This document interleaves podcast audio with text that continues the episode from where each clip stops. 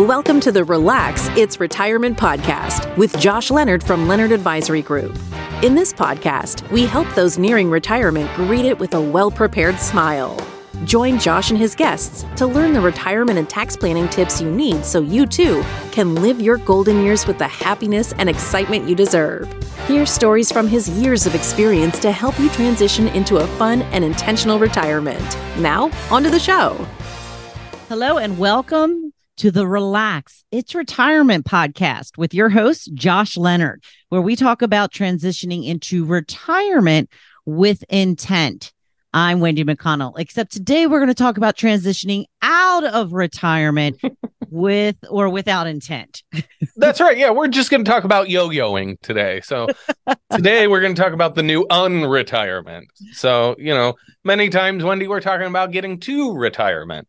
I would say that this is a similar thread, though, because like we've had discussions with guests like Jerome Myers, it's really about that next chapter in life. And many times people enter that next chapter and then think, eh, maybe this isn't for me, right? Maybe the idea exactly what I thought. Playing golf every single day is not actually that great after two months of it, right? well, yeah, that could be a problem. Um, but yeah, so what is it that happens when you plan, plan, plan, retire, retire, retire, and then all of a sudden, this isn't working for me, Josh. What what are we gonna do here? Yeah, I mean, I think that's it. It's a it's a common problem, and like Jerome said, it's it's really finding a mission in the next chapter of life. So the new unretirement is kind of what what what we're discussing as people re-entering the workforce, but it can be for a couple different reasons. I'd say the first would be for finding that mission, right? So many of us derive purpose and mission out of our work, right? I'm very passionate about financial planning. I think if that escaped my life, you know, that's 40 to 60 hours a week that I think about this. Well, I've just lost that purpose. So I would need to fill that with something else. Yes.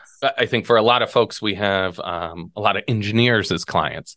This is a identity that they have in thinking in a certain way, following a certain process. Losing that in retirement, I think I've mentioned before, if you're reorganizing the kitchen after not being in the kitchen for the last 40 years, it might cause a divorce, right? So we need to find another avenue for that. Yes, that um, could be a, a real um, buster when it comes to your relationships, right? that's right. That's right. So for the purpose of that mission, let's let's stick with that example of an engineer. We've had clients that start doing some consulting work. So maybe there's a project or something that they think is more interesting to consult on. Well, great. It's not a financial constraint. So they'll do work on their time, maybe a certain number of hours a week rather than full time, um, which ends up bringing in more money into the house. Now, we do caution around this because depending on when you retire, there's some other factors to be careful of. The first one I'd say is we have to watch our Medicare surcharges. We're earning too much money. Our earned income goes up too high because maybe you have a pension, Social Security, maybe you have an annuity or something else already paying in because that was part of your retirement plan. If we're throwing on a lot of extra income, that could cause the cost of your Medicare to go up higher could push you up into a higher tax bracket. I think another thing to be careful with is if you claim Social Security early, so prior to full retirement age, you'd start paying back some of that benefit as well. Okay, stop right there. Let's do it. What does that mean? So you start paying back that yeah. benefit? Yes. How that so, works. Yeah, good question. So with Social Security, if you retire early, if you start claiming your benefits prior to full retirement age. Now, for most folks that aren't retired yet, if you retire prior to age 67, you have income limitations. For Social Security, if you're earning too much money, you start paying that money back. So, in the years prior to full retirement age, $1 in benefits will be withheld for every $2 of earnings in excess of 21,000 $240. So if you're an engineer consulting, I think it might be quite easy to earn over 21,000 some dollars. But you're allowed to earn that much. You're allowed to earn as much as you want. You start paying back your benefits after I, that. Yeah. So that's what I meant. Yeah. After $21,240 for this year, you start paying back your benefit. In that case, it doesn't make sense to be claiming Social Security. So we want to be careful there. What if, let me put it this way if you've taken it up at the actual retirement date and then you have to go, you have to pay that back as well? No, it would just be ongoing. So your payments from there. I don't know which you don't have to pay anything back at all if you wait until 67. Yeah, once you reach your full retirement age, the month in we in which you reach full retirement age, that no longer applies. Okay, I got So you. great question, Wendy. Okay. After full retirement age, even if you started your benefit early, you are not required to pay back any benefits. You can earn as much money as you want without any social security penalties. All right. That's just so tricky to me, that social security stuff. So thank you for taking the extra time. Uh, not a problem, Wendy. We can certainly do several episodes just on the nuances of social security, the taxability, the benefits, all no that. thanks. I'll lull you to sleep sometime with that wonderful information, Wendy. Don't you worry. Because Okay. for a lot of folks, Social Security is misunderstood too, right? We think that it's something the day we retire, we need to take. So let's go back to that engineer. The idea that maybe you retire at age 62 and a year into retirement, you think, uh, I need to do something else. Maybe I'm going to do some consulting work. In that case, if you didn't claim Social Security yet, because you're deferring it, which you can do up till age 70, great. Not a problem. If you had claimed your Social Security benefit, as many people think they do because they're retired, right? I'm retired. I'm taking Social Security. If you're taking that benefit, then we have to worry about those income gaps. I understand. So then you try to put off social security and draw from other buckets. That's correct. Yep. So we may want to look at starting to withdraw from our IRAs or our 401ks, some of our retirement accounts, or maybe our savings. In this example, I would say, hey, if we had lined out a plan for this engineer and he is taking whatever income out of his 401ks and IRAs so we can defer Social Security, well, if you start earning income, great. Stop taking that money out. It's not really a problem. That's quite easy and flexible to deal with. Okay. So what else do we have to consider? Sure. I would say, you know, those are the two big ones with earning caps. I would say another reason that a lot of folks go back to work is they're worried, right? So last year when the market went down, oh no, my retirement portfolio is down substantially. I need to earn a little bit more money. So, in that idea, many folks we see will go back to work and do sort of a, a fun job, right? So maybe they do like golfing. So maybe they'll cut grass at the golf course and then they get free tee times too, right? So then, or discounted. I, I don't know. Depends on the on the course, I guess. But if you're passionate about something, maybe you can tie that in. So we had talked kind of pre-show, Wendy, about your pickleball habit. Maybe in retirement, you know, you can get some extra pickleball time in by coaching Yeah. or doing lessons. Then you're doing what you want to do in some way, shape, or form, but also earning a little bit of income there. yeah. All right. I'll I'll get with you and we'll figure out how I do that in the most proper way. so if you drop off as co-host really soon, we'll know that it's you went pro with pickleball. Is that what you're telling me? Well, I don't think I'll ever go pro, but I could teach those who can't teach, right? ooh, ooh, yeah, yeah. Well, that could be the case. That could be the case. So, yeah, many folks we see going back into the workforce just to earn a little bit more income too. When we think through the statistics, it's pretty amazing. I would say about 57% of people they say choose to go back to work due to personal reasons. 53%, so about half of the people entering back into the workforce is that they need more money. 52% also cite boredom. So they just don't know what to do. It's that mission, like we talked about, feeling lonely. So that loss of social connection. When you're working all the time, you're talking to people, right? And although maybe you don't like seeing Bob at the water cooler every day, you might start to miss him if you're stuck at home with the cat every day. I will not miss Bob. I mean, the rest of them, yes, but not Bob. Definitely not, Bob. Uh, a, a commonly incited one now is inflation, right? So now a lot of people are, are sort of second guessing. We went through a long, extended time period without uh, the impact of inflation really being felt, right? It was very minimal inflation. For an extended period of time.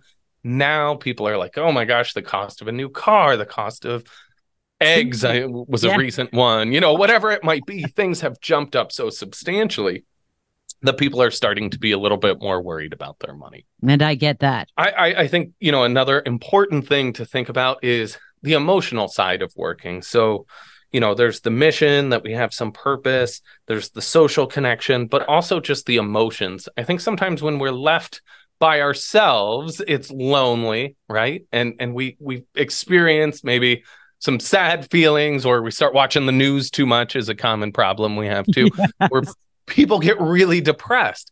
So being around other people, being involved in the world sometimes helps us maintain a more positive mindset and a more positive emotional mindset. Now, Wendy, is there anything that you've ever undone?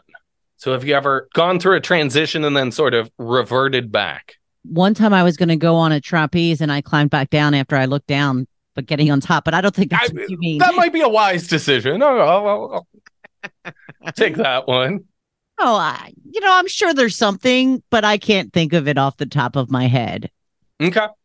Yeah, I would say for me, there was a big one in when I finished high school. I thought, oh, you know what? I'm working. I was working a couple jobs, made some good money, got a traveling job, and thought, I don't need to go to college, right? I'm done with school. Well, uh, uh, about six months into that, I unstopped going to school and decided I need to go back. So the next year, I, I ended up taking a year of a break, but I went back and am quite glad that I did in hindsight. But I think sometimes as we're progressing through life, we go up and down where we're thinking about this is the path forward. Once we have that adjustment, we realize it's not actually the green grass that we expected on the other side. Yes. So one of the things that we have to kind of plan for is where we're going to put our focus, uh, that kind of thing. And keep in mind that a lot of people just want to move when they retire. I'm going to move to someplace warm. And they might not realize how much they miss their family or how much they actually hate the southern states. or and I think another thing in in terms of planning that we see is people move and then they realize the tax impacts of living in another state. So Mhm. We've had a few. My parents, in fact, recently sold their home in Pennsylvania um, and moved to Ohio. In the state of Pennsylvania, you don't pay state income tax on retirement income, but in the state of Ohio, you do. oh, That is another cost, another cost in taxes and things like that. Which, you know, for some folks, if you're unaware of this and then all of a sudden you file your taxes and think, oh, there's an extra 4% or whatever it might be tacked onto my income, maybe that's a reason to look at going back to work part time as well. yeah, true. All right. So, yeah, Wendy, unintended tax impacts can be one negative downfall of relocating. I think another one can just be maybe the sentiment of the new area or the social circles or maybe certain clubs that you had that that now you grow to miss. We have clients that seasonally will spend time in Florida or in other places and at first they have a hard time finding maybe the same clubs or things like that. So work can be another way to get involved in the community Yeah. going back to work part time enters you into a new community of people as well.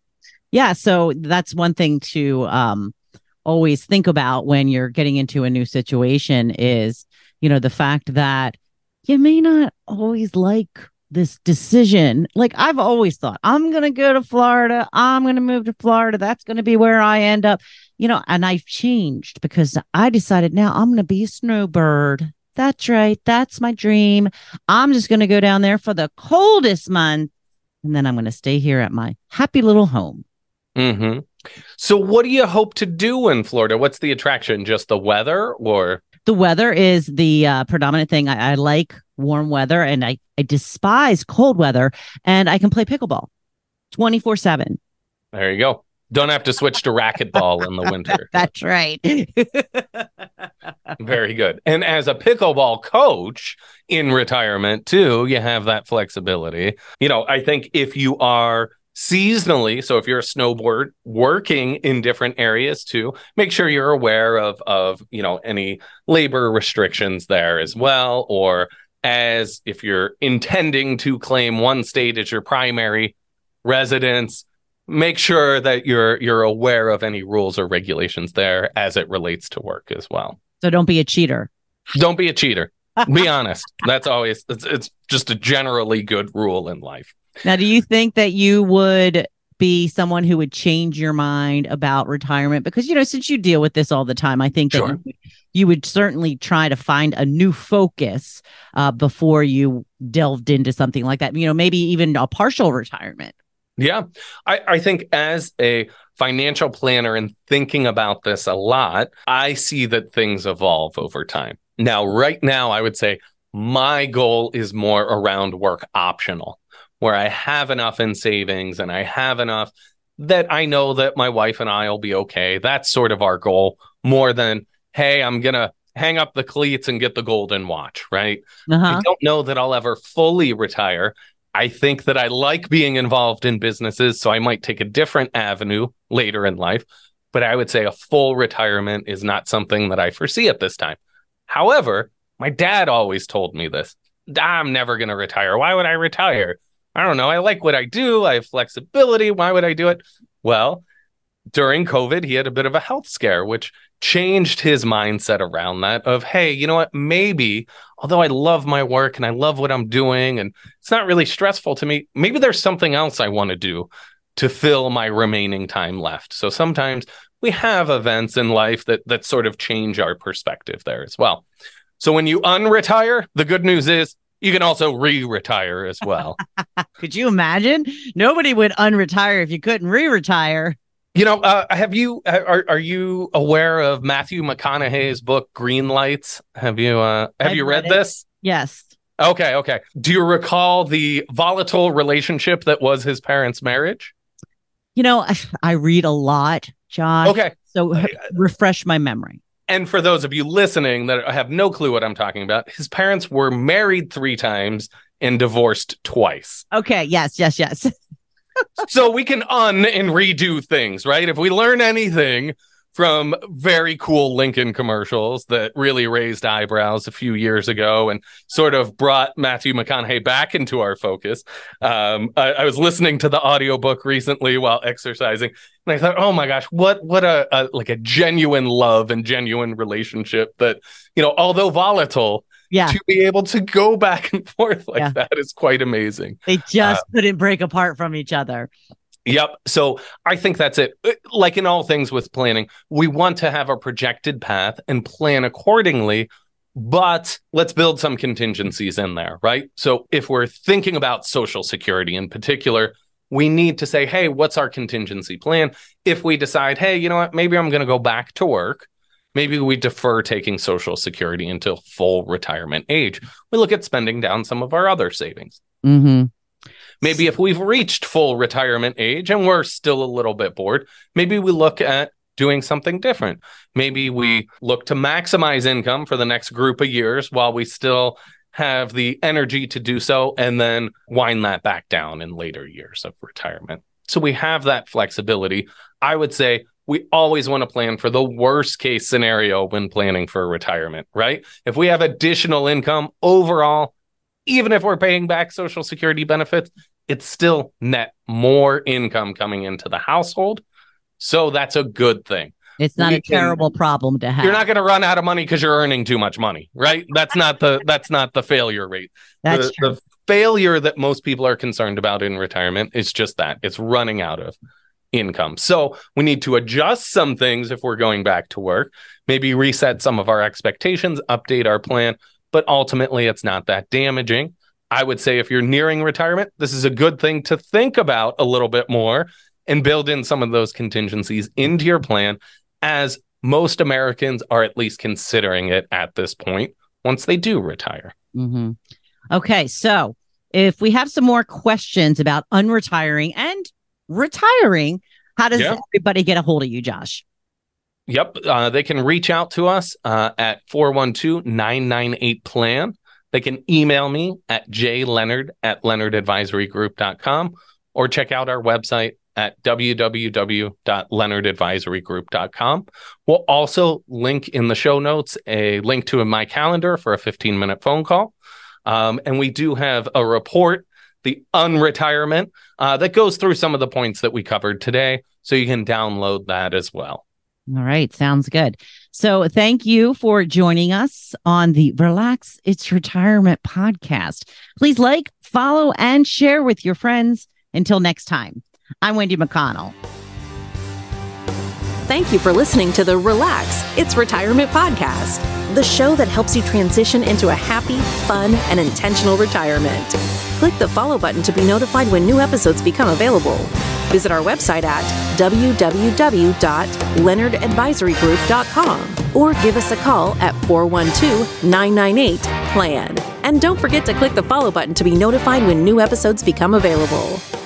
The information covered and posted represents the views and opinions of the guest and does not necessarily represent the views or opinions of Leonard Advisory Group, LLC.